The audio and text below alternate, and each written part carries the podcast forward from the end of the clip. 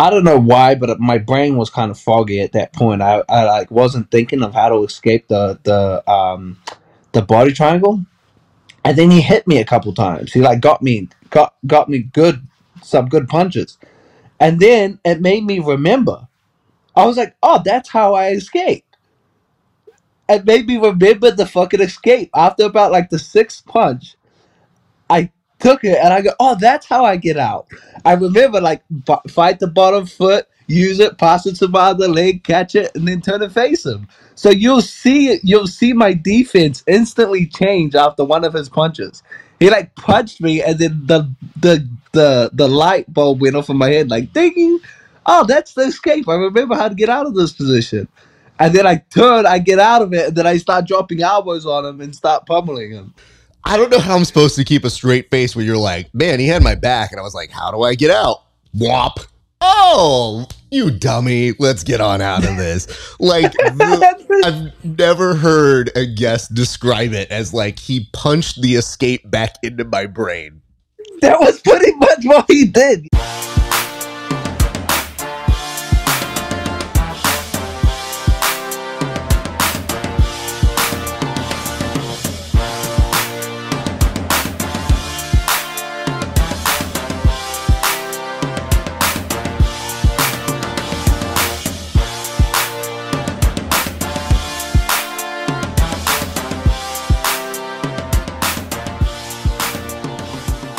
Hey, what's up, ladies and gents? It's your friendly neighborhood BJJ podcaster, Rafa Esparza, coming to you with another great installment of the Grappling Hour. We have an awesome guest. This gentleman, longtime friend of the show, but it's the first time he's come on in a minute.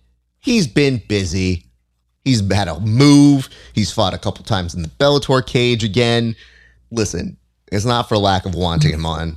I just, I want to let my man go shine, shine bright like a diamond. But before we go any further, do me a solid go on over to hideout page backslash grappling hour. Become a member of the grappling hour community. By just paying $5 a month you can see these interviews 30 days before anybody else. And it supports me this show and the athletes that we interview. So check this out. If you pay a few extra dollars you can also give us money for some extra episodes like bonus content where we talk to the athletes about the athletes that they've competed against who they respect the most steroids or other pot topics that you yourself pitch to me we also have a segment where guests come on and roast my competition footage and tape study breakdowns, which is my favorite segment in the world to do because you learn so much about what the athletes are thinking and what make them savages when they're competing. All right, I'm about to introduce this man like I haven't introduced him ever before in his life. Certainly not five minutes ago because of a technical glitch. But I caught it. That's the most important thing. When I looked around, I said, "This shit's not right. What the fuck's going on?" I top my game. Boom, right on it. So if I didn't say that, you wouldn't even know that. But I'm an honest host. That's why you should pay me five dollars a month. Just saying. All right, JJ Wilson. What do I? What do I have to say about this guy? If you watch his fights, you know that he brings excellent action to the cage. His most recent fight was one that had me on the edge of my seat and had me just wiling the whole time. And I'm so proud of him we got to the point where I said, "Man, this fight's so good. I've wanted to talk to him for a bit." And I said, "Let's get back together. Let's reunite the band." So I just have to tell you right now, JJ Wilson, how you feeling, man? You look like a million bucks, even though you're about to go play golf. I think just from the way you look right now, brother. I wish I could play some golf right now. It's raining out. You know, I got my bad birdie hat. I'm ready to go. so have you have you succumbed to a life of golf now that you live in Florida? Because I'm wondering if uh, it's come with the territory. You know, some retirees may just like trick you into coming over and being like, "Hey, come golf with us." Golfing is so fucking hard. I, I like it is so fucking hard. I, have gone, I've played a couple times, and I'm fucking terrible. And, that sport it's so hard. It's undescribable how hard that shit is. Why and how did you get pulled in? Because you're somebody who likes a high pace and uh, action, and golf is kind of the reverse of that. So, how does somebody like you get dragged into a golf side?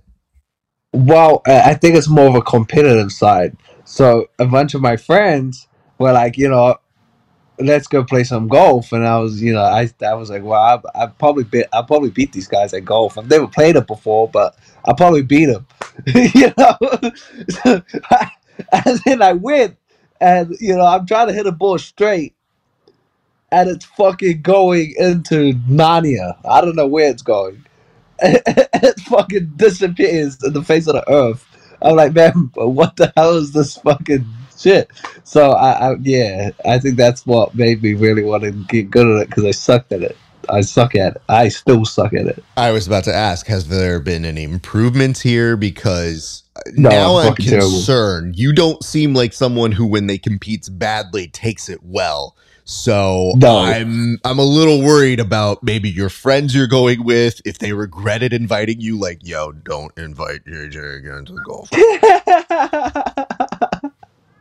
we had money on it. I lost some money on it. I was like, God damn it, this is this sucks.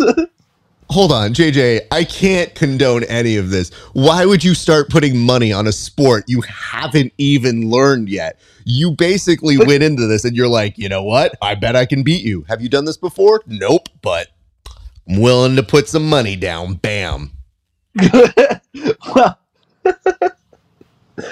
yeah, I, I picked up every other sport pretty pretty quickly. You know what I mean? I was, I was like, this should be too hard. You just hit a ball. It's like fucking baseball. You just hit it. You know? No, it's it's it's not. It's it's not like baseball. It's it's completely fucking different. Okay, this is an important question.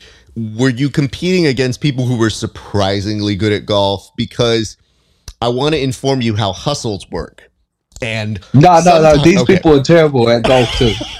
they were terrible as well. They didn't like. They were they were terrible. I wasn't. That was the only reason I know they don't really play golf that much. They played like a couple times, but they were terrible. But their terrible was better than my terrible. So JJ. This makes me very sad for you, JJ, because I wish good things for you. But when you tell me that you actively seek a sport that will only frustrate you and make you angry, I hope that you can find the calmness in it. My dad was a huge golfer, and you have to understand that I was inundated with golf heavily.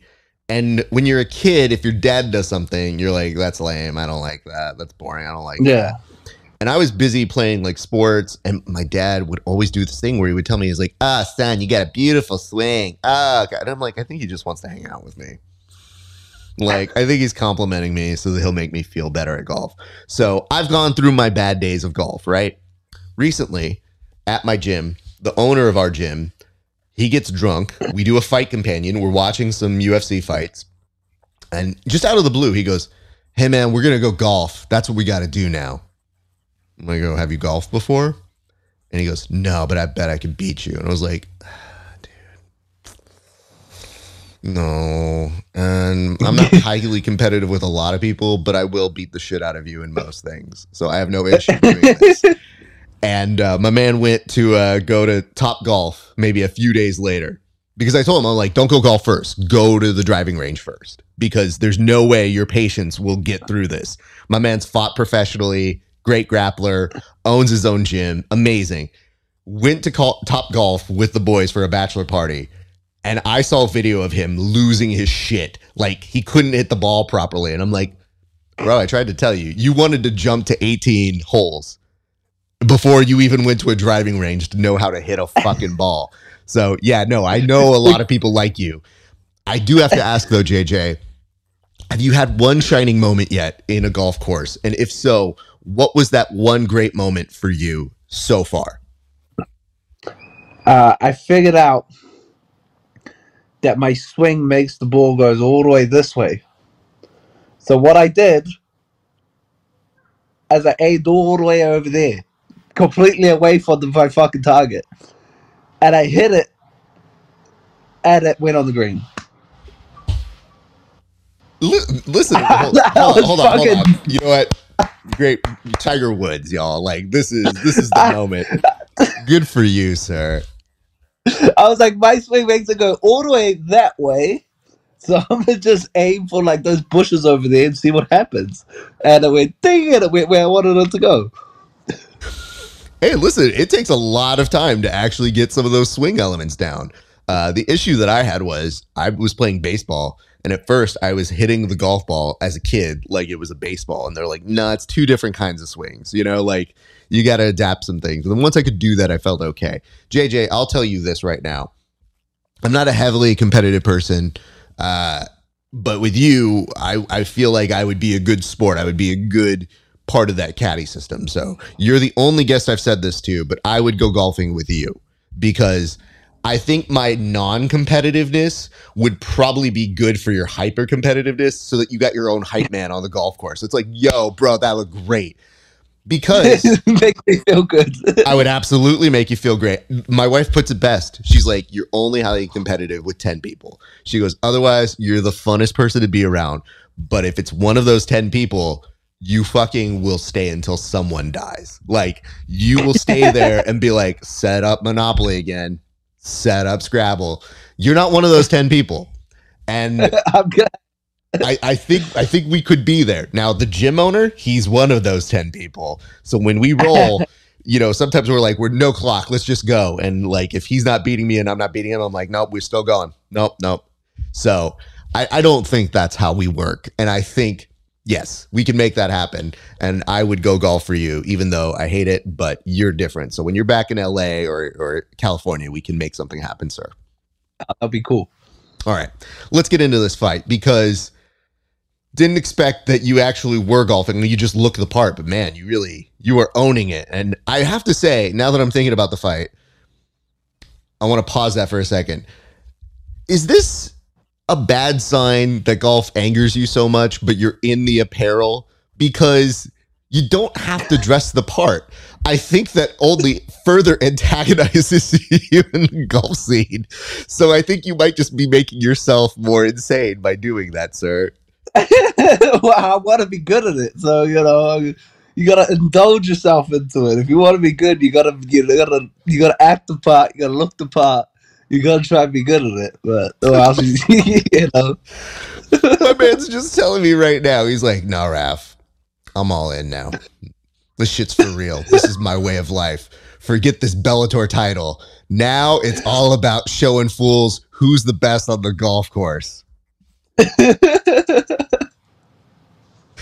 so, all right, let's talk about this fight. How did it come together? You know, I, I think one of the things that's hard for me when I'm watching this is to contain my excitement because obviously I want you to win.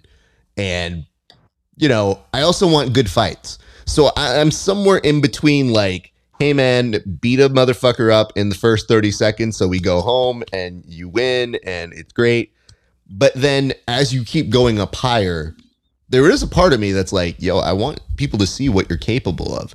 So whatever gets you closer to a title, whatever gets you closer to that shot, it's not a bad thing if they can see that you can hang and have these scraps and be a valuable player. So it's hard to go between those those two different areas, but this was definitely one of those scraps that I think people really, if they haven't seen you fight, I think they get a glimpse of how tough you can be and what a showstopper you can be. Yeah, definitely. My opinion is if I can go in there and finish everyone in 30 seconds, like, you know, thank you. I'm, I'm going to get in there and do my job as quick as possible. you know what I mean?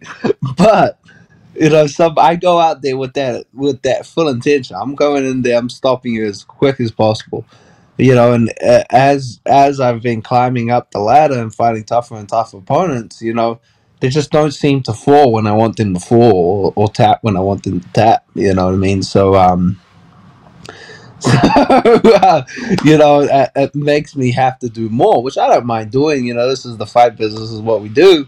But um, you know, when you when the guy's arms literally on backwards and you're trying to trying to break it in half and they're not tapping. You know what I mean? You're like, oh, like I, I guess I guess jujitsu doesn't work.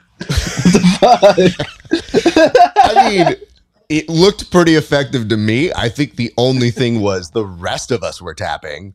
Probably you in your head were tapping for the dude, but you're like, can you can you basically tap so we can stop?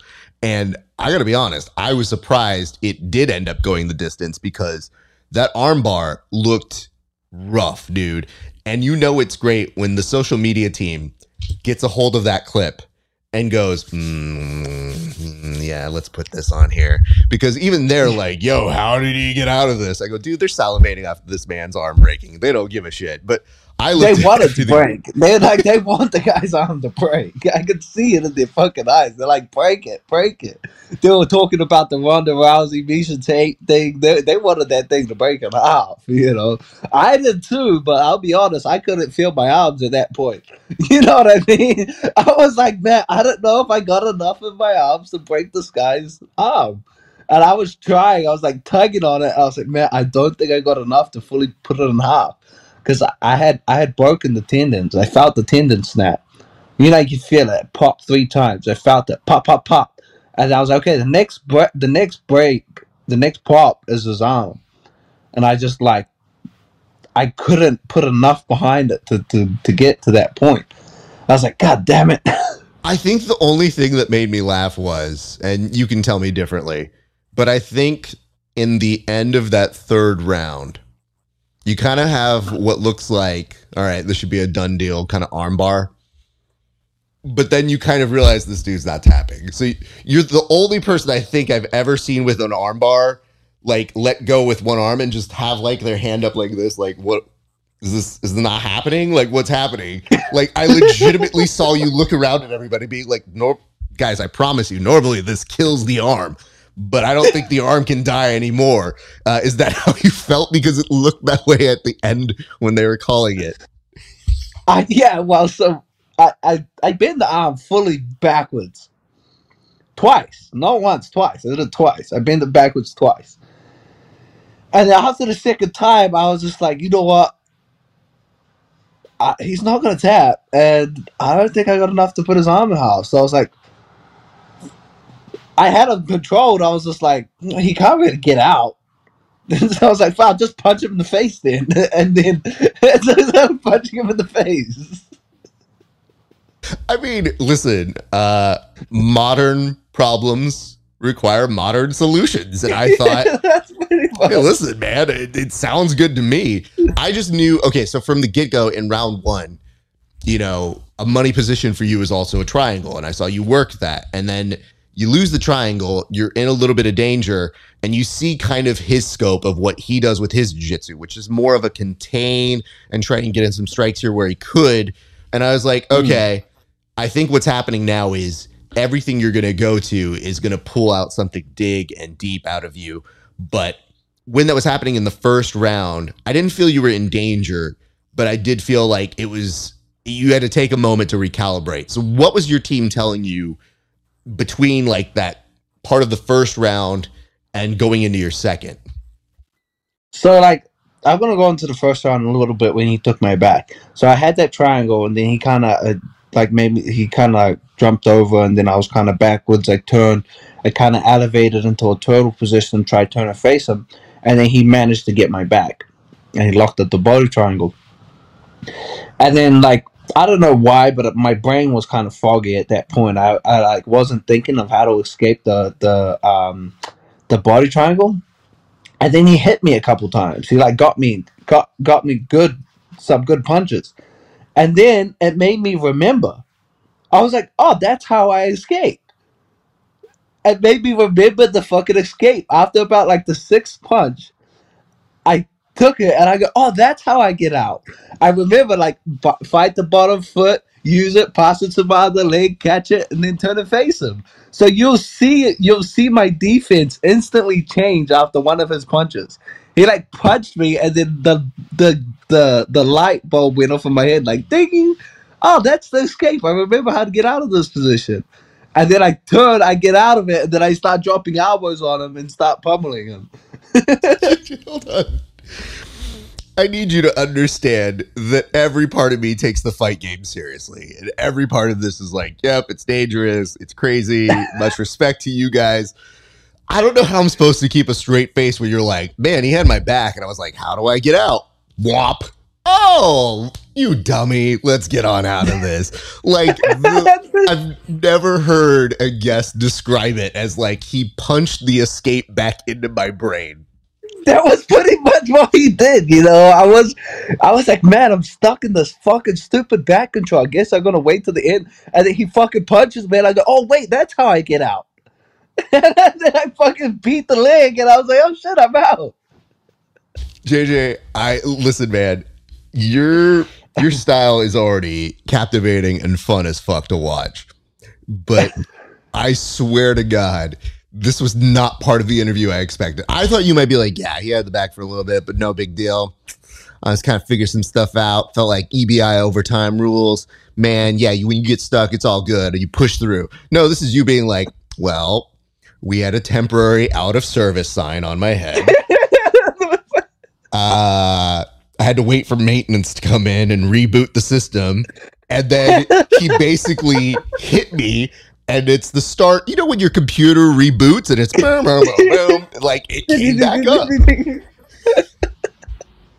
I realized, oh shit, that's what I do. I remember how to beat this position. So, okay. Knowing that you've got a great corner, I had asked you what they had said. So I imagine they're more talking at you than asking you for intel on what happened. But is there a moment when you communicated this to your team? And if so, what did they tell you when you were like, yeah, guys, we're in the honesty zone? I forgot how to fight for like two minutes and I'm so sorry. Like, you know, I'm good at I told this. him. I told him that after they all just laughed and said, "Well, you ended that round good." but uh, yeah, during the fight, uh, yeah, when I went back to my corner, you know, that I take a few deep breaths. They wait about, you know, they give me a drink of water. They wait about 10, 10 15 seconds before they say something, and then they're like, "Okay, you're doing great. Let's not let's not go to mount anymore." you know, let's let's look for the side control. Let's look for ground and pound in the side control, and and let's try to strike with them a little bit. Because you can do whatever you want with this guy. You can take him down. You can strike with him, but let's let's make him desperate a little bit. Let's make him let's make him strike with you. And then um, that's why when I came out in that second round, I was striking with him, and then he rushed in, and then I I, I threw him. Yeah, I saw that moment, and there was a moment that uh, it felt like a little bit of your friends at San Diego may have had some help on that because I looked at that and that looked like a J Flow highlight where I go, this motherfucker's hitting this shit in a fucking fight. God damn him. like, granted, I'm very happy for you, but it just looks so effortless. Like, do you know how much work I have to put in to make some of that look even sloppy to get someone to kind of like, uh, I'm tripping now. Yours just look like in a fight. I'm like, this dude's doing a fucking judo setup. Like, where does he get off and have it work for him? So, uh, yeah, I mean, especially once And you turn that that on. throw, that that throw, personally, I think is one of the hardest throws because he he has double unders, so he's got the best position on you that you can have standing, and like a like a um, and like a Greco-Roman thing, like double unders is, is that's one of the best positions you could get, and then I'm throwing him from there. So I was like, you know, Oh, that kind of what I actually didn't expect him to go down. I thought he was just going to base his hand, and then uh, I realized I was in side control. You know what I mean? I'm like, oh, should have worked. Hold on. You know what, JJ? I may have to destroy this interview altogether. I, I I can't give this out to the people for them to just be like, guys, I don't know what happened in this fight, but like things just magically worked. I just was like, let's try this real hard thing because I want to point this out. I'm not done giving you mess. You went from this beautiful takedown and then you start thinking like all right he's hitting all these things that are kind of like weird percentages like sometimes low for other people. He's got to play this safe. He's got to he's going to an omoplata. This motherfucker is now bringing an omoplata into a fucking fight. So that's why my brain was just like what's happening? And then Uh, like the part of me that just said if this was just a jiu-jitsu match we're money we're great but you always have that fear of like, make sure you're on top. Yep, yep, that's good. You better not go go clinch. Don't fucking go go clinch right now. Just fucking do your job. Like beat the fucking wheels off this dude. So again, that was kind of what was happening in my head where I go, the nerve of this man. the omoplata. I love omoplata. People hate omoplata because they think like, oh man, that position is so hard to finish. But it's not true. Like omoplata is such a great. It is really difficult to finish, but it's such a great weapon to use because you can ground and pound the guy from the bottom, eh, and, and like if they mess up, you can still submit them.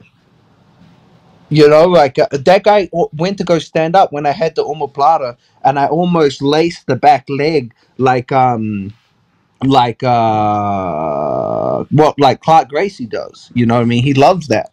You know, I was trying to hit that, and that's such a great submission to hit. Yeah, I don't think anyone has even hit that in MMA before, but um, it's such a strong submission, and you no. don't get punched in the face on the bottom from omoplata. It's impossible. Let me see if I can help you out here.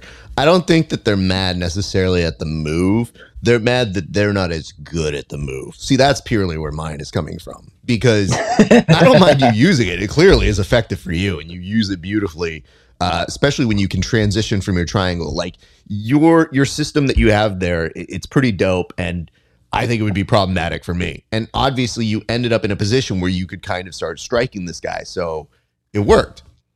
If you Hmm. ask me to do an omoplata point blank, the minute someone tries to roll, I just go like, I'm done. I'm just gonna take side control now. Like, sure, that's fine. Most people, like a Clark Gracie, there is no roll. There is a yeah, dude, you're stuck here. This is where we're at. Yeah, and in your case, it was like, hold on, I'm gonna see what I can do here. And then you did end up coming on top, and then you go, dope, this is gonna work for me. And so you go back into this chain, and it just looked like a really good jiu-jitsu second round for you. So that to me is when I feel like things are more at base. You know, you're, you're telegraph, not telegraphing, but you're showing to the rest of us like, yo, I can hit this arm.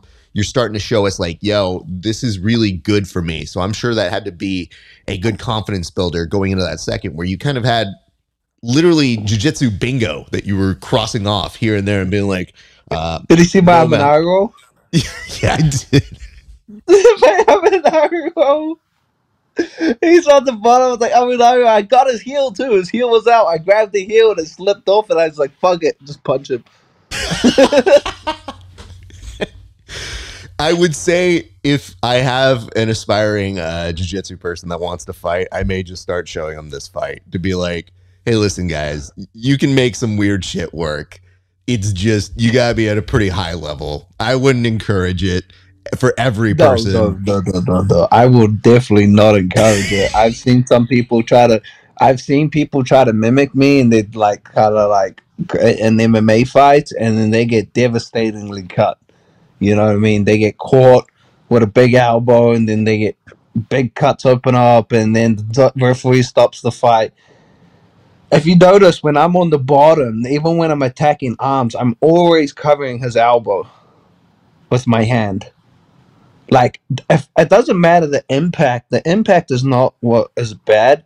It's actually the bone. If the bone meets your bone it's instant. It's like a knife. It's just to slice you right open. So what i was always doing is i was tracking his elbow with my hand. So every single time he would elbow me that it would hit my hand and then my hand would hit my face so i would still get the impact but i was hiding it you know what i mean i'm i'm I'm like, okay, as long as the bone doesn't hit me, I can do whatever I want.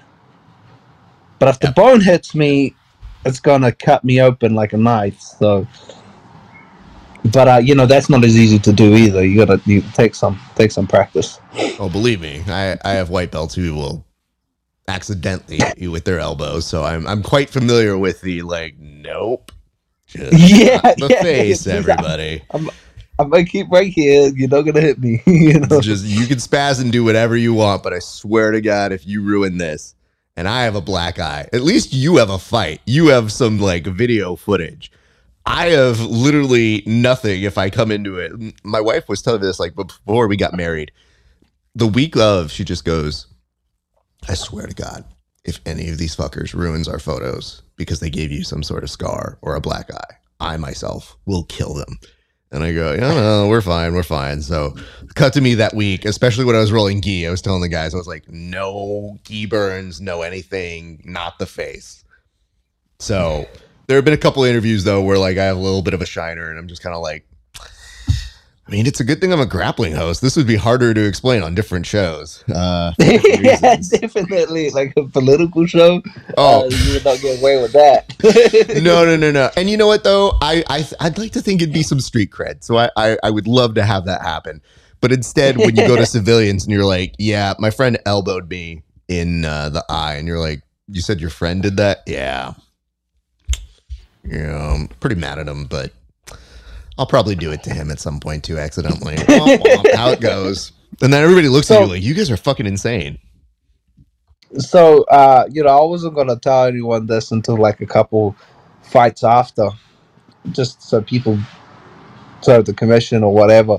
But uh, right before my fight, I think it was on the wait, I think it was on Wednesday. You know, we're training, we're you know, we're cutting weight, and then we're just doing some drills, some like get up drills from the bottom, right?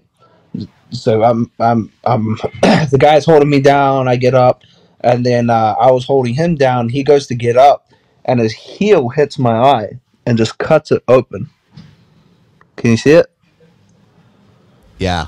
And just slices it open, and and and it was a big fucking big cut, and it's pouring blood down my face on Wednesday. And we're like, fuck. You know, Dustin Poirier runs to the fucking CVS and buys super glue. You know, comes back and we fucking alcohol, super glue it shut, and I walk around the rest of the week like this.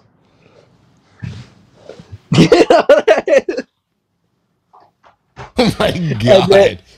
and then like you know i, I don't want to i don't tell nobody i i'm with the commission like doing the medical test and i'm literally talking to like they're in front of me and i'm looking out the window fucking talking to them hiding my eye you know and then uh, you know once i got in the cage i was like i don't have to hide anything anymore because they're not going to pull the fight now you know Okay. a few things I need as a, a qualifier here. Let me see if I heard that correctly.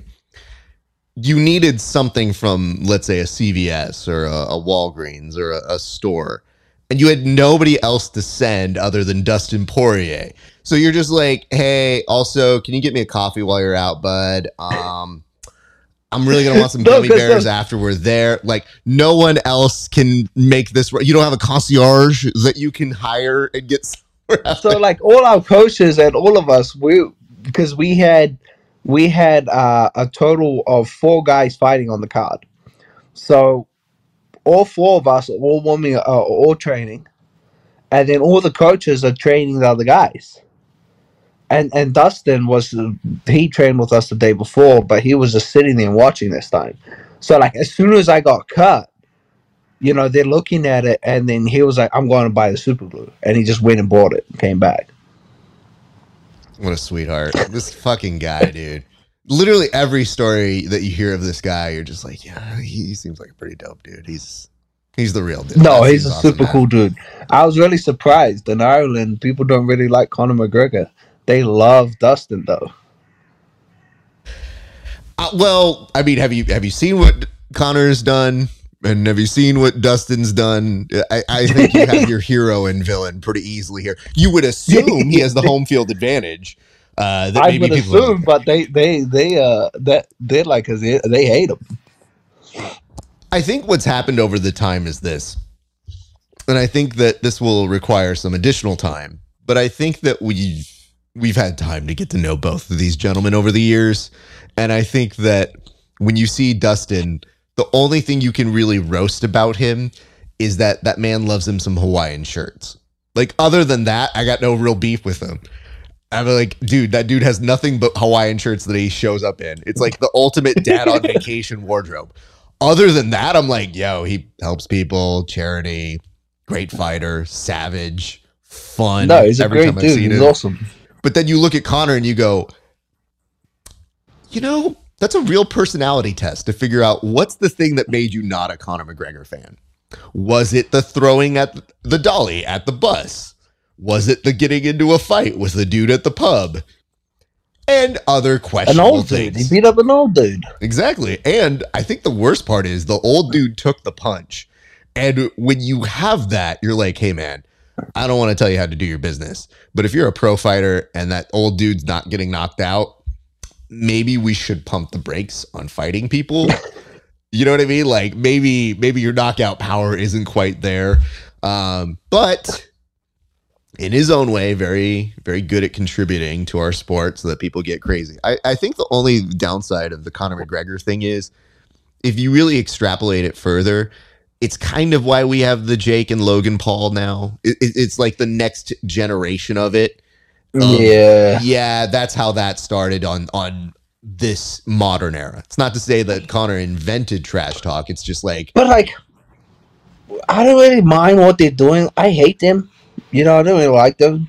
But I don't mind what they're doing for the sport. You know what I mean? Like they're doing great things for the sport. They're actually bringing so much fucking eyes to the sport, which is good for ev- everyone. You know, I'd love to see him get his ass beat. I just don't think Dillon Danis is going to be the one to do it.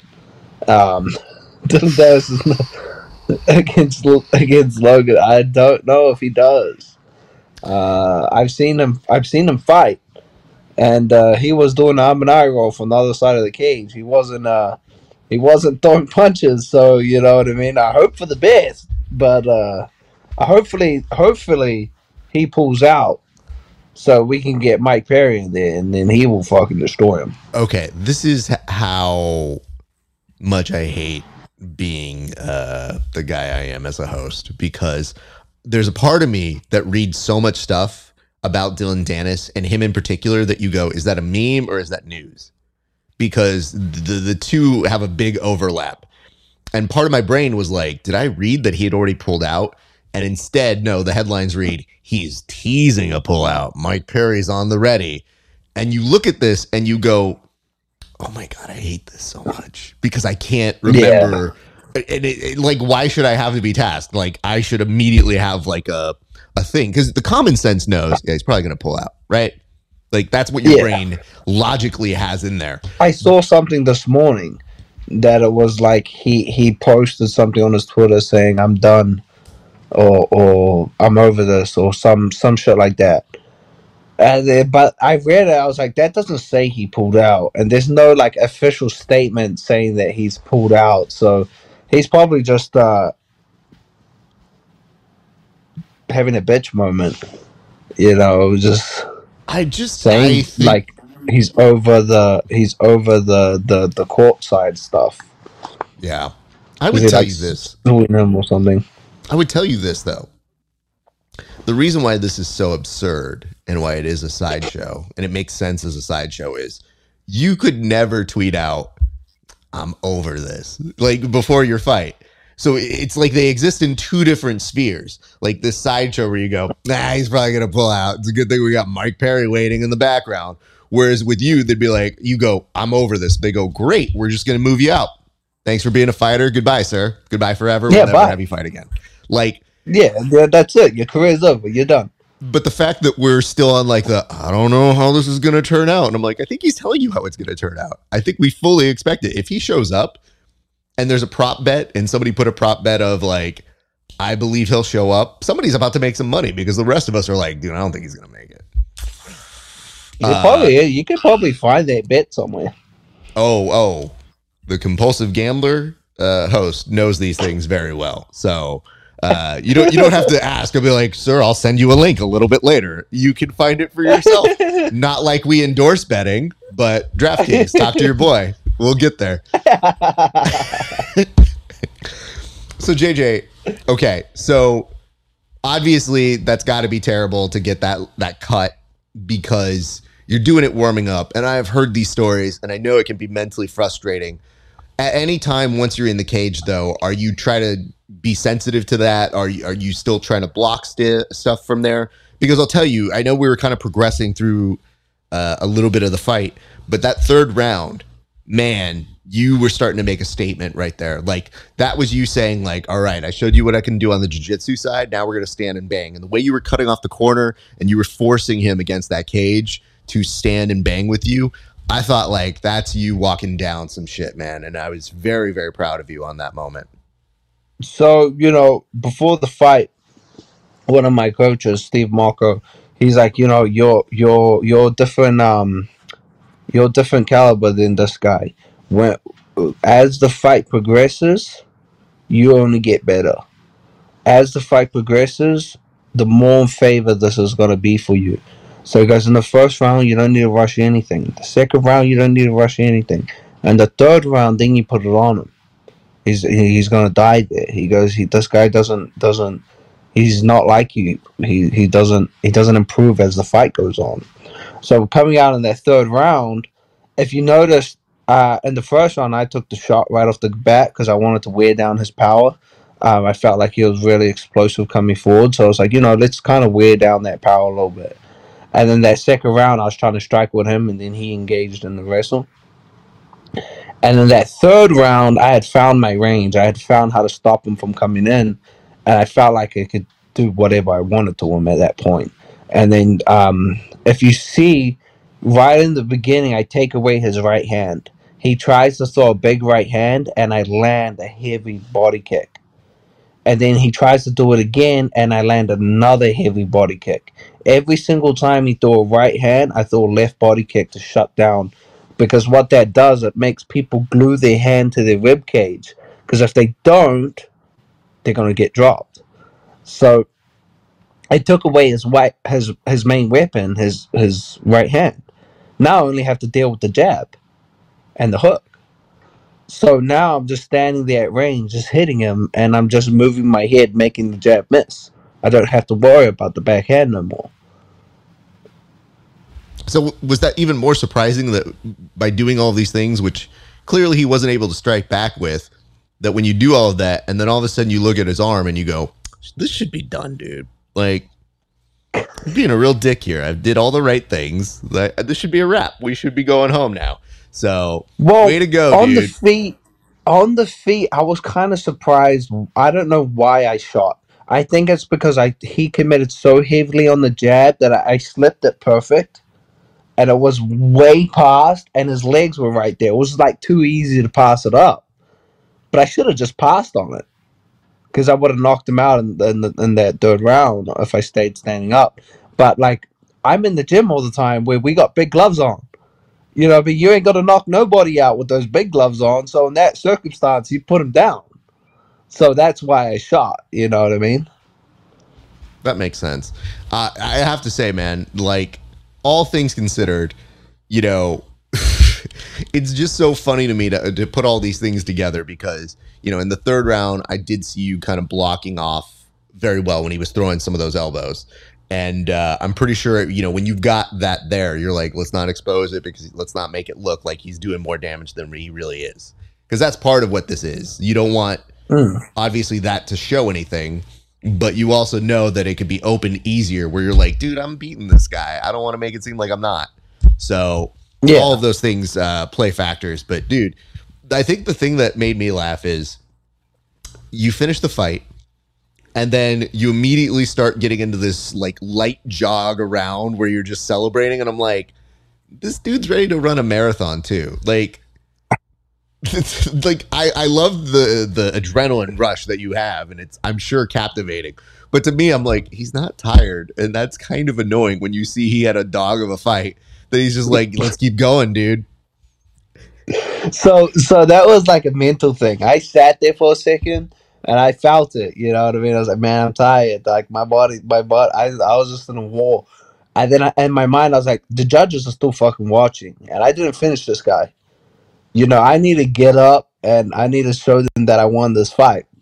You know what I mean? So I got up, I ran, I jumped on the cage. I was like, I, I even said I won that shit. I won that shit because I wanted it. I wanted to like imprint into the judge's mind, like, hey, I am levels above this guy. Not only did I just smash him, I'm I'm still ready to go another two rounds if this was a title fight. You know what I mean? i think what i am going to start uh, doing is i'm going to offer services for this exact thing. Like I, if i'm going to be the coach. If you got two coaches you'd be your striking coach your grappling coach and if there's raf on your team it's going to be the no no no get up get up. This is where we go. And they're like the fight's finished. I was like mm-mm-mm fight's not done. We gotta celebrate bro. We gotta get up. Be like you're gonna have like time drills like right after they finish a round in the gym and i'll be like no no no no no. Up up up celebrate. I need you to fucking do like an end zone dance. That's what we need, bro. we got to make these judges with the impressions. So the, you know, I feel like there's a whole untapped market of a of a hype coach that can help you make your way to get that judge's decision. Because we've seen some shit happen where somebody celebrates a little too much, and I was like, I don't think that dude won. Shit, the judges gave it to that dude because he was fucking crunk. So uh, yeah, you know, you, let, Jay. but let's say let's say in a close fight where it could go either way, and you see two fighters, one that just edged down, you're like, oh man, I think this guy won, but that guy falls on the ground and takes a deep breath, and he's like, and then the other guy who's running around the cage with his hand raised like this, like fucking beating to the air, fucking. He's like he's in a club dancing. He's like. Who who are the judges gonna give it to? The guy that's dancing, obviously. You know what I mean? Because Listen, I I get it, dude. I'm just saying, like, I'm not gonna help you with your wrestling. I'm not gonna help you with your striking. I'm purely for the after fight. So, like, I'll also be the coach that reminds you, hey, let them know where the after party is. Uh, remind these fools. Shout out your sponsors. Like, nah, dude, this is a whole PR firm. I'm gonna start up as a business now. I got it. this is the dance you should do after the fight. This is what you should do on the cage. I will tailor the dance to the athlete because you don't want to do something that doesn't look right. You got to do something that looks celebratory. Uh, one of the homies uh, on the fight team, he recently got married. And uh, I have this rule about when people get married. If you've been married, you know that there are cheaper ways to do it. You can go to the courtroom, all good. Do what you want. Like whatever's best for you and your partner, go do that. But if you do have a wedding, you don't have to invite us. Because once you got married, you're like, dude, I don't have to go to every wedding. But if you do, be prepared because I'm going to give you a great wedding experience. And so the homies on the fight team, we get together. They got married. They're like, oh shit, Raph can dance. And I was like, motherfuckers, if you give me the honor of being invited, you get the full package. You don't have to invite me. But like, nah, dude, there's gonna be scheduled times. We gotta be up. And at one point, one of the guys was like, "Yo, I can't dance," and I was like, "You're fighting like you dance. You can't do the same." Mm-mm. I was like, "You're literally in your stance right now, dude. Like, what the fuck is wrong with you?" And he just laughs, and I was like, "Yo, this is why these fighters need this hype coach." So that they can get in the right zone to have somebody hype them up when they're actually So- there. So I've been out with some, you know, with some jujitsu guys. Like we were going to a club or some, some bar, whatever, and, and they can't dance. You know what I mean? So I'm like, I'm like, look, this is what you do. I was like, you know how to hip escape, right? They're like, yeah, I know how to hip escape. I go, just start hip escaping. Just, just hip escape side to side, standing, just, and you good. And every now and again, every now and again, you you just do Harai Goshi. You know, this is a Harai Goshi.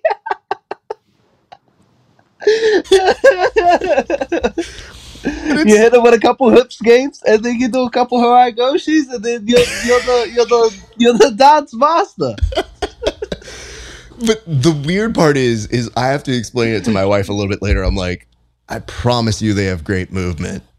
Like, if you see them in the gym, They're fluid. they're so flowing state. But it was something about like, okay, now I got to do this out there, and they get all stiff. And you look at them, and you're like, who are you, dude? Like, oh god, all right, man, You're like come this- here. You're like this athletic guy in the gym, but out here you look like a robot, bro. What the hell's going on?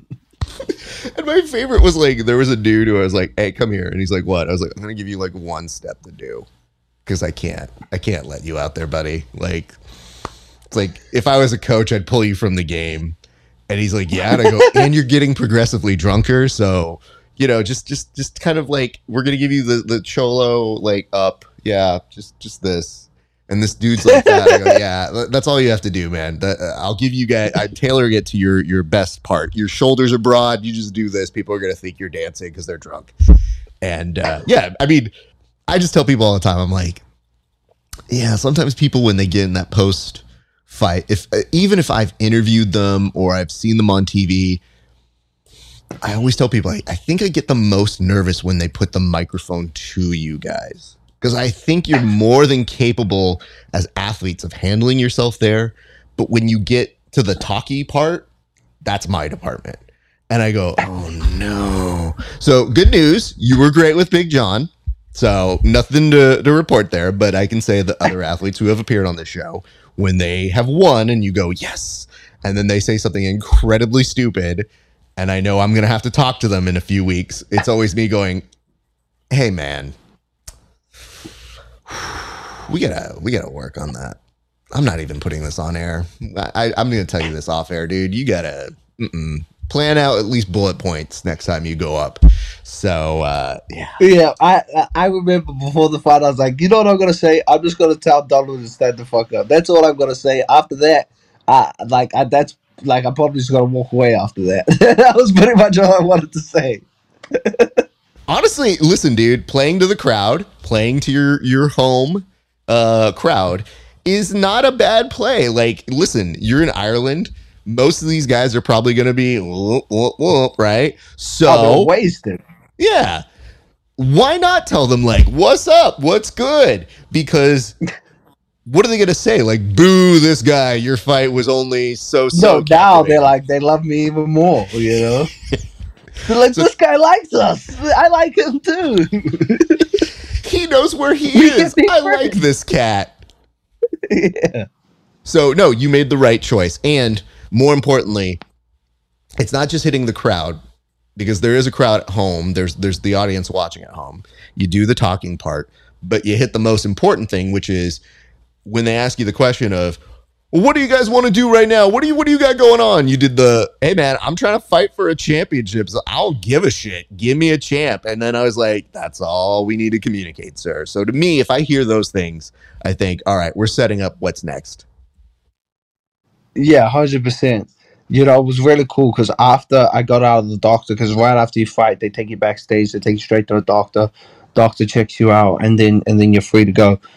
So as soon as I walk out of the doctor, Mike Kogan's there, right, and he's like, "That was fucking amazing," and I was like, uh, "You know, Mike Kogan's like one of the main guys at Bellator," and I was like, "Thank you," and then he's like, "I, I only," he goes, "Doc, it's only going to get harder from here." And I said, That's what I want to hear. And then he goes, Well, the really good thing is everyone's in the Grand Prix. So as soon as the Grand Prix is over, you're probably going to be fighting for a title. And then he walked away. I was like, Thanks. I guess. I guess. I guess that's what's going to happen then. Bro, uh, you listen. I can't say it enough in the fight game. Usually in the world period, when you're working in jobs, close mouths don't get fed. So like you saying it is what they need to hear, especially after a good performance. They, I'm sure in their head, they're thinking like, yeah, I mean, if we can give it to this dude, but if you're asking for it and actively seeking it out, and you are on that message, they see that performance, they think, all right, man, let's see how this plays out. You're probably fighting for a title. Deuces, and then like vanish into the night. And all you're thinking is, what just happened? That's exactly what I want. So, yeah, a hundred percent. That's got to be the best moment of the world before going to I hit my you do coach. next. I was like, "Did you did you just did you hear what he said?" And he's like, "That's pretty fucking sick." So let's ask this because you're still in Ireland. Uh, Yeah. You know, obviously it takes a few days, et cetera, et cetera, travel, all that sort of stuff. Did you do anything to celebrate? Like, have you taken in any of the scenes while you're out in Ireland? Has it just been an exploration of all the greatest parts of the hotel you're at? Like, what what's been happening for you since you've been out there, sir? Mostly, it's been the exploration of this hotel, but uh, I have managed to get out into the wilderness and, and check out check out Ireland, and I definitely would say that uh, Ireland is probably not a place for me. you know, like I, I, I, it's a great, it's a gr- they got some great historic things, but uh, you know the people here could use some uh, some dental, you know, some some dental care to put it nicely. Jesus Christ. So I love But, that uh, you, you hold yeah, on. I love that you showed the range as a comedian. I can tell you the range that you did, which was, hey, play to the home audience. Hey, what's up, Ireland? I love you guys. What's good? Also, while I'm on the subject, what's up with y'all's teeth, man? I'm serious. What, what's going on over here? Like the fact that you went from face to heel within seconds, you're like, now that I've got them, I've got some issues. Let's talk about your dental benefits. Do you guys have them? I haven't seen them yet.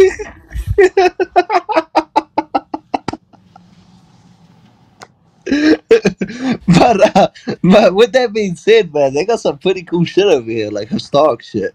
I went to this castle, and there's fucking cannonballs still in the wall of the castle, and but it was like everything in there was tiny. I was like, man, were these people midgets living in these castles? like were leprechauns actually real, and the leprechauns were the ones that were living in these castles? Because everything in this fucking castle was tiny. I was like, this is probably where they got leprechauns from. the leprechauns were living in this castle.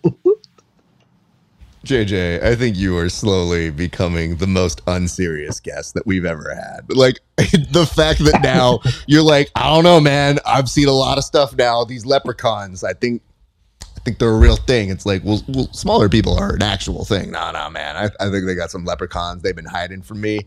They come out. I think they were living in that castle. That, that, that I think they built that castle that I went to because everything was so small. But they built that, and that's where they were living. They left now. They left now. I don't know where they are now, but they they built that castle, and that's where they were living. I'm so glad that everybody has their conspiracy theory. You got people who are like, nah, aliens, they built the pyramids. That's what's happened. The hill you're dying on is, nah, these leprechauns built this castle. I'm telling you, fam, I can't prove it, but I know it deep in my heart. And I'm going to prove it one of these days. I'm going to corner a leprechaun and be like, tell me about your family history. Did they build this? That's the only explanation. Like that, the, the rooms were so small. The bathroom to go into the bathroom was like, I, man, I was like curling over to get through the door. You know what I mean? I'm like, man, what the hell is this? And then when you get inside, it's huge. I'm like, bro, you had this huge ass room, but the door is like the size of like my leg, man. What the fuck is this? I think the thing that I would probably be the most uh, tipped off on is I would see that and go, y'all don't have a better architecture guy or something like they didn't plan this out better in case somebody might come over a guest from a different place who's maybe a little taller. Eh? No? Okay. it's just like, bro. like the cars they they had this really cool thing at the front right where they had like a it was like a spiked fence that would drop and then that had this little area where they would pour fucking fat on people if they don't want them in i'm like you know you did all of that but you made your bathroom door about the size of fucking that a leprechaun can fit in. Like, like one plus one is gonna equal two, man. That's it over here. I do love the fact that you truly are in your guest phase of being over there, being like, yeah, yeah, all right, I see what you guys did here. You guys didn't think about uh higher ceiling? okay. No, no, no, it's cool. It's a good place. I love this castle. It's super good. Can't use the restroom, but uh, super dope. Uh, seven out of ten. Might recommend. I don't know what to tell you guys. Like, it's okay. Uh, did you okay? Since you've become more fascinated with golf, I've heard there's some beautiful golf courses. Why didn't you take some clubs and go out there, or rent some, or, or talk to somebody? Maybe steal them from somebody over there and, and make something happen for yourself, sir. It's raining all the time right now. Oh no. Yeah, that's kind of yeah. So that's one of the things I, they got going on. So that's why it's been so boring. No wonder I was like, "Hey, man, you want to do an interview?" And you're like, "Bro, I got time." And I'm like, "Oh shit, yeah, it's raining, so you can't do shit." It's, it's pouring down with rain. We don't got a car. We're biking. We, we would walk up. I went for a bike ride earlier. There's got some bikes outside that you can just walk up and rent, kind of like a bird thing so we went and got those and, and went into the city and then it started pouring down on us so we raced back. But um yeah there's not much we can do in the rain. Yeah. You know it's a little bit boring out that way. But i mean home will be happening soon for you and home happens to be a new place. Since we've last talked i know you moved on over to florida. How has that been man? How, how is life over in florida for you? And uh how did when did it actually feel like home to you Uh, Florida is great, man. It's like um, I've always been moving, like majority of my life. You know, I moved from um, New Zealand over to San Diego, and then uh, you know, I made from I made the move from San Diego to Florida maybe about a year ago, and you know, I went over there. I'm running a school now um, called Gamblers Jiu Jitsu. You know, it's it's um, we have like a hundred and something students, so it's a pretty successful school. Um, you know, we're a great kids program and and then I'm doing all my training out of American Top Team, and you know over there we got some of the the you know, best guys in the world. That's awesome, man. Because I was wondering what that that tra- transformation kind of felt like for you, because you know you had a great thing carved over in San Diego, and I saw some great results from you there. Um, I was wondering though, when you started getting to that moment where you were going with a new team, when did you feel like you were kind of in sync with each other? Because sometimes it takes a week, sometimes it takes a couple months. When did you feel like you kind of had that same page where you're like, yep, my coaches, we got trust in each other? Well, it took a while, especially at American Top Team, because uh, there's so many fighters, right? At American Top Team on a Monday, we got 90 professional fighters on the mat training, and 60 of them in the UFC Bellator PFL you so so there's so many fighters and so many high level fighters inside our gym that um uh, you know it, it's when you walk in it's very difficult to get one of the coaches. And and and you got to take into account too that gym is closed to the public. So it's um it's it's pros only allowed in there. Um so you know try, when you go in there you gotta uh the coaches you don't have to pay the coaches extra for like the stuff they do. It all comes out of the um what what you have to pay American Top Team. So the coaches are really open. So how it works there is if you get along with one of the coaches, you start working with them. So uh, you know you got to go in there. You got to meet the coaches. You get introduced to them, and then if they like you, then they make time for you. You know what I mean? Then you guys can do private classes with them, and they'll help you with your sparring and then all that kind of stuff. It's uh, so you know it took me a little bit before I kind of got into the groove of how they operate. You know, but um, but you know, I right away I got along with King Mo, and King Mo kind of, you know, he kind of took me in and was you know my head coach, and um, and he you know he was a big reason why my striking has striking and wrestling has gotten to the point that it's gotten to because he he is um, he spent a lot of time on me. And, I did so for this camp I did close to 80 rounds right sparring. And, and um, I didn't lose a single round you know going against all these tough guys. Like I got taken down um, a couple rounds but I didn't actually lose any of those rounds. So um, you know with that I had so much confidence. I didn't even really think about that until like at the end of the the my last sparring session. King Mo goes, man, I don't think you lost a round this whole camp. And I go, really? And he's like, let me think. You haven't lost a single round this whole camp. and I was like, oh shit, you're right. And he goes, man, you're gonna fuck this guy up. I was like, I, I think, yeah. And he goes, I can't wait because fucking, he goes, he was telling me this guy that you're fighting, he had Islam Makhachev fighting for his life. You know, what I mean, this guy is is is. He goes, in my opinion, this guy is top five in the entire world. Like he's not not like top five lightweight across every organization. And he goes, but the thing is, is you, are way better than him everywhere, so you're gonna dominate him. And then, like when he was saying that, I was kind of like surprised, you know. Then I went in there with that confidence, and it was like what he said. I think that's got to be so wild to have someone else point it out to you because you know you're competitive enough where you know you're doing well in your rounds. But if somebody's bringing in these stats like, oh, you know, fam, I was thinking about it. Yeah, you haven't lost around this whole camp, and you go, You're right. Like you take that moment to go through like every single ma- moment of a round where you're like, oh, I don't know, that guy almost got that. T- oh no, I fucked him up after. No, no, no, you're right, I did. Yeah, I just love the thought process of like making sure to be like, you know, if that was just me, I would probably have just accepted it, even if I knew it was wrong. I'd be like, yeah, you're right, absolutely. Somebody come in, hey Raf, what about Thursday? I don't remember that.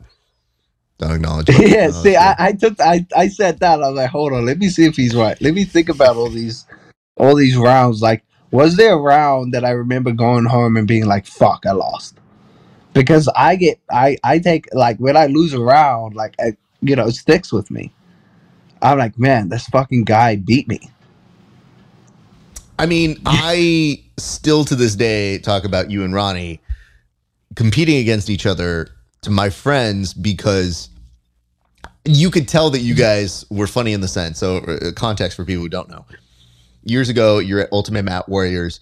We happened to have you guys compete against each other in a video game segment, but I didn't know for sure that you guys were competing against each other in a match. And match goes one way, video game goes another way. The producer in me is like, run, go get them, make them do the third round over there. So I run. you guys are already at the game, and I go, oh, well, I didn't have to do shit. Okay, well, that's on them then. This is great. we, But- we were already running round three. Uh, it's just it made me laugh because it spoke to the competitive spirit of both of you guys and for me that most other people would say like oh we've already competed in this darts let's get something else going the fact that you guys went back to something that you had already done was like no we have unfinished business here. And i go my god. Okay so every time i've talked about the video game segment you know you guys have become legends to other people.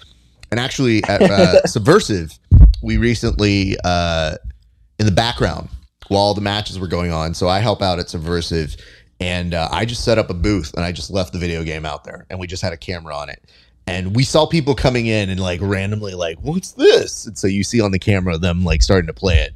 And uh a couple of my friends were like hey why did you do that? And i was like i think there's something weirdly competitive. Like there's a gene missing in some of these competitors where like their brain could tell them to stop but i had footage of some guys who stood there for like 30 minutes playing this game and i go yeah it's it's nothing i'm doing i just literally put it out there and their brains like no i gotta beat this until i beat this and i go Yeah, that's pretty much that's pretty much how it is. So my my brain is, especially when it comes to competing, like I, I gotta win.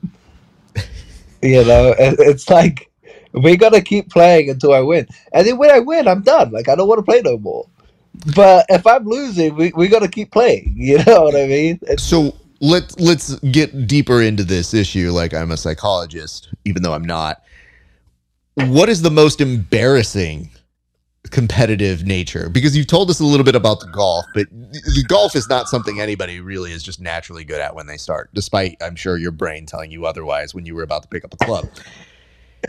Have you ever had a moment where you're like, I think there's something wrong with me because I've gotten way too serious about pool. I've gotten way too serious about Candyland. Like, is there a moment where even you had to acknowledge, like, this is not healthy?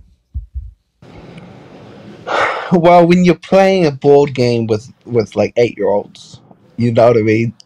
You have the, like like a bunch of kids, and you're pulling out the rule book on the kids. you know what I mean? You're like, hey, you know, you can't, you can't do that. That's not against the rules. That's breaking the rules.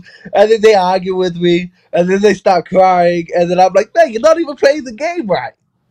And then, yeah, so that that's pretty. That, that I would say that's what's pretty bad. Feel, and you can't say this because you actually do work with kids, but I'm pretty sure the part of your brain, and you don't have to agree or disagree because I don't want to ruin your business, but I'm pretty sure the part of your brain that sees a kid cry and goes, well, now you lost. Everybody knows tears is a sign of losing. So, uh, I'm like, "Wait, why you cry? I, I'm like, why you crying? You just did it wrong. You know what I mean? Like, you, the crying is not gonna make you win. Like, you gotta win, dude. okay, okay. Now, with maybe your friends, your family, has there ever been a dark day where you're like, guys, game night's canceled because JJ's insane. So what was gonna be No, fun so like when I into a bet. lose, Mhm. when I lose, they say like chess, right? I'm I, I really like chess. I'm not I'm not the best at chess. Like I'm okay at chess. You know, I, I play it quite a bit, but I like it. But I'm not like the best. I'm not like a fucking. So I played this. I played this guy in chess, and he beat me like over and over and over and over and over and over and over. At, at this time, it's like 4 a.m. Right? And I was like, let's play another one. He's like, no, I want to go to bed. I was like pissed.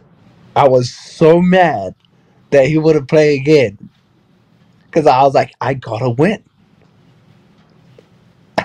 I like genuinely was mad that he wouldn't play another game. Here's where I want some other clarity because uh the thing that concerns me is that you are a fighter and that you are capable of mass violence. Not that you would, but I wonder if the streams ever cross where because you can't beat him at chess, you're like, hey, you want to go train right now? I got I got the keys Oh, to I've the gym. We can we can we can make this happen right now. No, I've definitely done that. I've definitely done that. Um, I remember this one guy. He said, "Violence isn't always the answer," and I said, "In my world, that's the only answer: violence." so it's either you get up and you play, or I beat the fucking shit out of you. I, see, I, I want to point something out here, JJ. I I happen to know certain things about guests more sometimes than I think they think I know.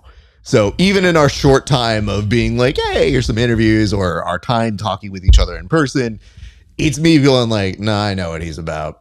Nah, I got this kid figured out. All right. We're just, you know what? It's probably a bad idea to play poker with him because then I would take his money and then he would be really angry at me. And I really don't. well, at poker, I'm good at poker. Oh, you're good at I'm good at poker. Uh oh. Yeah, I actually got third at the WSOP um, at a poker tournament. Wait, hold on. I didn't know this about you. When did that happen? Uh, that happened maybe a year ago. I won the W. Oh, I got third at the WSOP. Okay. Okay. I like that. Yeah, Congrats, I man. got How I got some you- game. Okay, that's fine. All right, fine. Then poker's out. We're not playing poker. We We're playing play dominoes. poker, got you it. know. Dominoes. Dominoes. Ah, yeah, dominoes. You got me. Don't worry, man. I, I, you have to understand. I've lived on this earth too long not to have a list out of every game possible with the degree of difficulty that might be for me. So I'm like, I think I can take him in Scrabble, but I gotta Scrabble. sure. You got me on Scrabble. Scrabble, but Monopoly, Risk. Have you played this board game? What's that board game called again? Fuck, I think it's Spartacus. No, yes, Spartacus. I think it's called Spartacus. That board game is sick. So what happens in that board game? So it's like um, it's it's back in the Roman Empire, and then you got a uh, you got the Colosseum, and you get given an empire. Everyone gets given an empire, and then what happens is you got to try and build a, a legion. You can you can make deals with other with the other empires. Uh, there's only four, so it's only a four player game. You can make deals with other empires, but you can also backstab them and sabotage them and set them up to lose. And then what happens in the beginning is a market phase. So there's a market and everyone has gold. And you guys got to bid, blindly bid on the market. Whoever has the most, whoever's betting the, like you got to put the gold in your hand and then like three, two, one, turn it over. And whoever gets the most gets that whatever's on the market. It could be a, a Spartan, it could be a, an item or or something like that. And then if it's tie, you guys got to go again. So whatever you have in stays in, and then you got to grab some more and bet. And then um and then it happens the Colosseum phase. So you guys got to do the blind market to see who wins, to see who who hosts the match, and whoever hosts the match, they pick two people to fight, whatever two empires to fight, and then those two empires got to put up their gladiators to win or lose. And then when the when the gladiators fight, you can bet on what gladiator is going to win. and it pays it pays odds, and then it pays like decapitated, uh, or it pays and, and the decapitation pays more, or if it pays like the the like he will die. So basically, what happens is you roll dice. So depending on your um, depending on your depending on your Spartan, you get a certain amount of dice, and depending on their Spartan, they get a certain amount of dice, and then their weapons add like extra dice or extra abilities, and then you got to move so you can uh, certain certain you, there's speed on the thing. There's how many spaces they can move, so they have a little fight, and if if whoever's rolling the dice, the attacker rolls like rolls like the best roll and the other one rolls the shitty roll and they don't got enough dice, the person gets decapitated. So your dice is your life. If you run out of dice, that person loses instantly. And then what happens if he gets decapitated, he's dead. That thing's gone. But if he doesn't get decapitated, he wields, he yields, right? He gives up. And then the host, the host of the thing, he gets to choose if that Spartan or dies so he gets to choose if if that one dies or not. And then like if you win in the gladiator, you get honor. And it's the f- and if you host one, you get one honor. And it's the first to like twenty honor wins wins the thing. So let me see if I get this straight. in your spare time, while not fighting in a cage, you gravitate to a board game where you are simulating people living and dying via combat and people watching them. And that someone gets the thumbs up or down a decapitation. And you wonder why I asked the question Have you ever gotten so intense on a board game that you took it back to the gym? Because if someone told you, and this is just purely from my head, hey man, uh, your gladiator has been defeated, there's a part of me that thinks you go, yeah, yeah, you want to see about that? All right, all right. What, what party got defeated? Was it what is it? Is left cross? Like what's happening, man? So I, I just had a moment where I was like, Wow! If I would have if he lost, but if the host gave me the thumbs down and, and, and killed him, I would I will be having some problems. I would be looking over like you you did what? You did what? So I'm glad you expressed these things because, full disclosure, one of my very good friends out here in Cali, uh, he has literally every game in existence. So now, next time I see him, I'm going to be like, "Have you seen this game?" Because I guarantee you, he probably has seen it or he's heard of it. And like when he hosts a game night, he gets into it because he produces game shows. So like this is mm. his life. He loves to put on game nights. And I swear to God, he found a good ally in me because I could come as a normal person who, when I was like, oh, did I lose the game of life? Who gives a shit, dude? I'm going to do jokes. We're going to have fun. It'll be great. Like, but we have people who come in and it is deadly serious. And when people get deadly serious about something to a person who has a pretty good sense of humor, nothing is funnier because then all you're doing is honing in on this and be like, this is fascinating. You are fucking insane. And then the only difference is if you were at that game night, this couldn't work. But when I'm at these game nights, I go, these people can't harm me. None of them can You're beat like I can I can do whatever I, I can want. take whatever I want. And so you're always thinking to yourself, like, oh, I can do all the jokes I want. And no one's going to be like, hey, you got a problem? I'm going to be like, sure, come sign a waiver. This is great. come to my gym. It'll Make be my day. Make my day. Exactly. I'm like, no, we're fine. And I'm like, and most of the time they're all nerds. So it's just me being like, you're fine. Everybody sit down and we're going to have fun. And remember, I can both insult you and beat you up. So A plus to me. all right. Well, no, but that board game is a really fun board game. That no, that, they that found like, the right game for you. Like, that was like a to top it, I was one. like, holy shit, dude! I could have thought of thirty other games I probably could have thrown at you, but you found the game where you're like, gladiators fighting sounds cool. Backstabbing, we'll do it, no problem. So It was like it's the sabotage that you can do in that is like so basically you can tell so you have all these cards in your hand, right? Mhm. You can show them cards. You can do whatever you want, and then you can give them a wrong card. Like you don't have to Oh. honor your deals. You can like you can completely lie the entire time, and then they make a trade with you, and you just bamboozled the whole trade. Like you just completely like lied to them the entire time.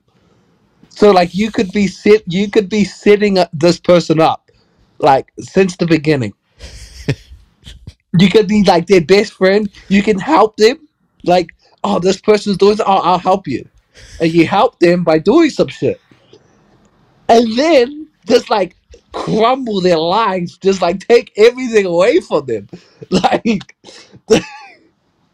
just absolutely destroy them. I love that. That's great. It's it's it's a wild game. Well, I'm going to tell you one game that we do on the show that maybe you'll want to do in the future. So this is this is assuming a lot of stuff. Obviously, you have to go play golf. I'll be your your hype man there. That's fine. But when you come back to Cali, there is a game that comes on this show. And normally I wouldn't recommend this because it's it's mostly difficult for me. But the game is we have a deck of cards. Each one of them has a submission. And your job is to try and land that submission on me. You have 1 minute to do it. What do you think your odds would be if you were to play that game? Uh, out of a deck of fifty two. Well, it's not like all, every like there's not 52 submissions, bro. Like we're not trying to uh, sit here and like tell you like, hey man, he hit a rolling Kimura into no. It's like they're very basic. Yeah, I was gonna say fifty two submissions. That's a lot of submissions. I think there's like 20 playing cards. Um, there's a few more with gi, but normally we do this as a no gi bit. So if I were to give you one minute, just based sight unseen on any one of those normal submissions, do you think you would be able to pull that off? Hmm. How long? A minute each one? Well, it's staggered. So like black belts usually get a minute. Uh, I did one with John Combs, and he pulled a uh, heel hook, and John Combs is very strong and wasted no time, and he got me. Uh, but I want to say Cody Steele did one, and Tackett did one back to back, and Tackett went first, and Cody Steele saw that Tackett didn't get the submission and he was kind of like, hmm. and I think I gave them both two minutes. I think that's what it was. I think at the time I gave him two minutes. And Cody Steele decided this when I was doing my pre-interview. So we do like a quick like, hey, what do you think you're gonna do? Oh, I won't know what it is. You you know the card. So basically, when you're rolling with me, all I can do is defense. And I will see. And I go, hey, you're not gonna hit me now because you're a combat jiu-jitsu guy. And he's like, nah. And he saw that Tackett couldn't get me. And then all of a sudden, I'm just getting slapped. And I go, what the fuck? And there's a little fight or flight moment when I like looked at his leg and was like, "Do I need to fucking X guard heel th- hook this dude?" Like, and I realized I'm like, "Shit, this is my dumb game. I can't really fucking heel hook him for playing our game." So there's just a lot of maybe like, ah, ah, ah. So I finally end up getting out of it. He doesn't get. I think he had an armbar and I think the other one had a Kimura or something. And uh, the only thing that happens is Kimura's hard to get. So I, I only have to draw one. Like whatever You only get I one. draw. you get one card. Oh, okay. So that would all depend on the card I draw. Correct. You know what I mean? If I if I draw the right card, I'll, I'll get it. But if I draw like a Kimura, like a Kimura, come on, you know, Kimura's hard to get. I'm just saying. I thought you were a black belt. I thought this was weird. I, Oh, I Don't get me wrong. You give me you give me thirty minutes, I'm not Kimura you. You know what I mean? no, no, no, no, no, no. But hey, listen. You give me one minute. that's that's how The, that the sucks. one thing that I was realizing is, and I roll with a lot of our guests over a period of time, and so especially if I do them in person, like you, I know, so it's a little bit. We have a rapport. It's a little easier to kind of get along. There are guests that I, if I don't know them and we've set something up, I try to roll with them before we do an interview because there's gonna be better stories. Like they open up more once you've rolled with somebody. You kind of know them a little bit better. So, yeah, you guys. Yeah, yeah, my problem is they're professional athletes. I'm just a guy. So a lot of the times I set it up for like an hour long roll and we then do the interview. But like there's a part where sometimes I'm rolling with somebody and I go 20 minutes in, like, what did I sign myself up for? This is this is No, yeah, yeah, because he, the, I, I'm, I'm, I'm a high paced individual. You know what I mean? So Oh, I know. You I looked at your footage. Thirty minutes, I'm a, I'm gonna push the pace. You know what I mean? And by the time you hit that twenty five minute mark, you'll be like, "What is it that you had? A kimura? Oh, here you go. Just give well, well, okay. Now here's the problem. Here's the worst part for you, is that uh, we designed this because I thought, you know, I've been told I have decent defense now, enough where it just keeps me safe. That's the more important thing. But I don't make the mistake of saying like, oh damn, I'm at the John Combs level. Oh, I'm at the JJ level. It's just me being like, this is a fun game to see what happens. And So this is what I told people in my Hmm. gym. I was like, being defensive, you could be a blue belt and not get submitted by nobody. So like I'm not. I'm like I'm.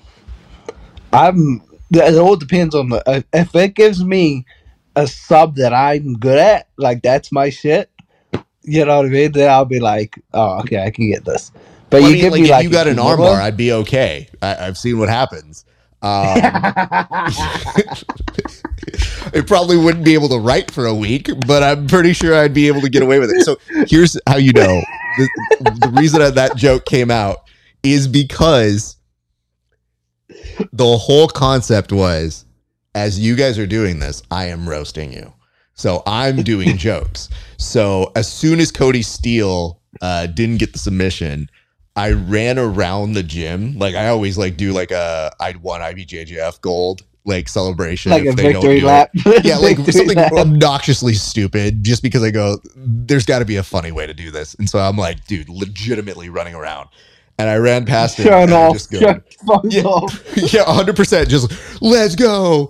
But I walk over to Cody Steele as I'm like doing this victory run and I just go, I know why you take everybody to overtime. Yay! And then he looks at me and I go, now that's the trade off. You guys get to look like a million bucks because you're doing that, but I'm 100% roasting you the entire time you're doing it. And I can't promise you it's great defense, but it has got me out of a submission or two. So you seem like the the game uh, person. Oh no, I'm all about it. I'm all about it. As if I draw, if I draw a good submission, uh, you're gonna know though, because I'll look at it and I'll drop my head, or I look at it, I'm like, oh, you're fucked.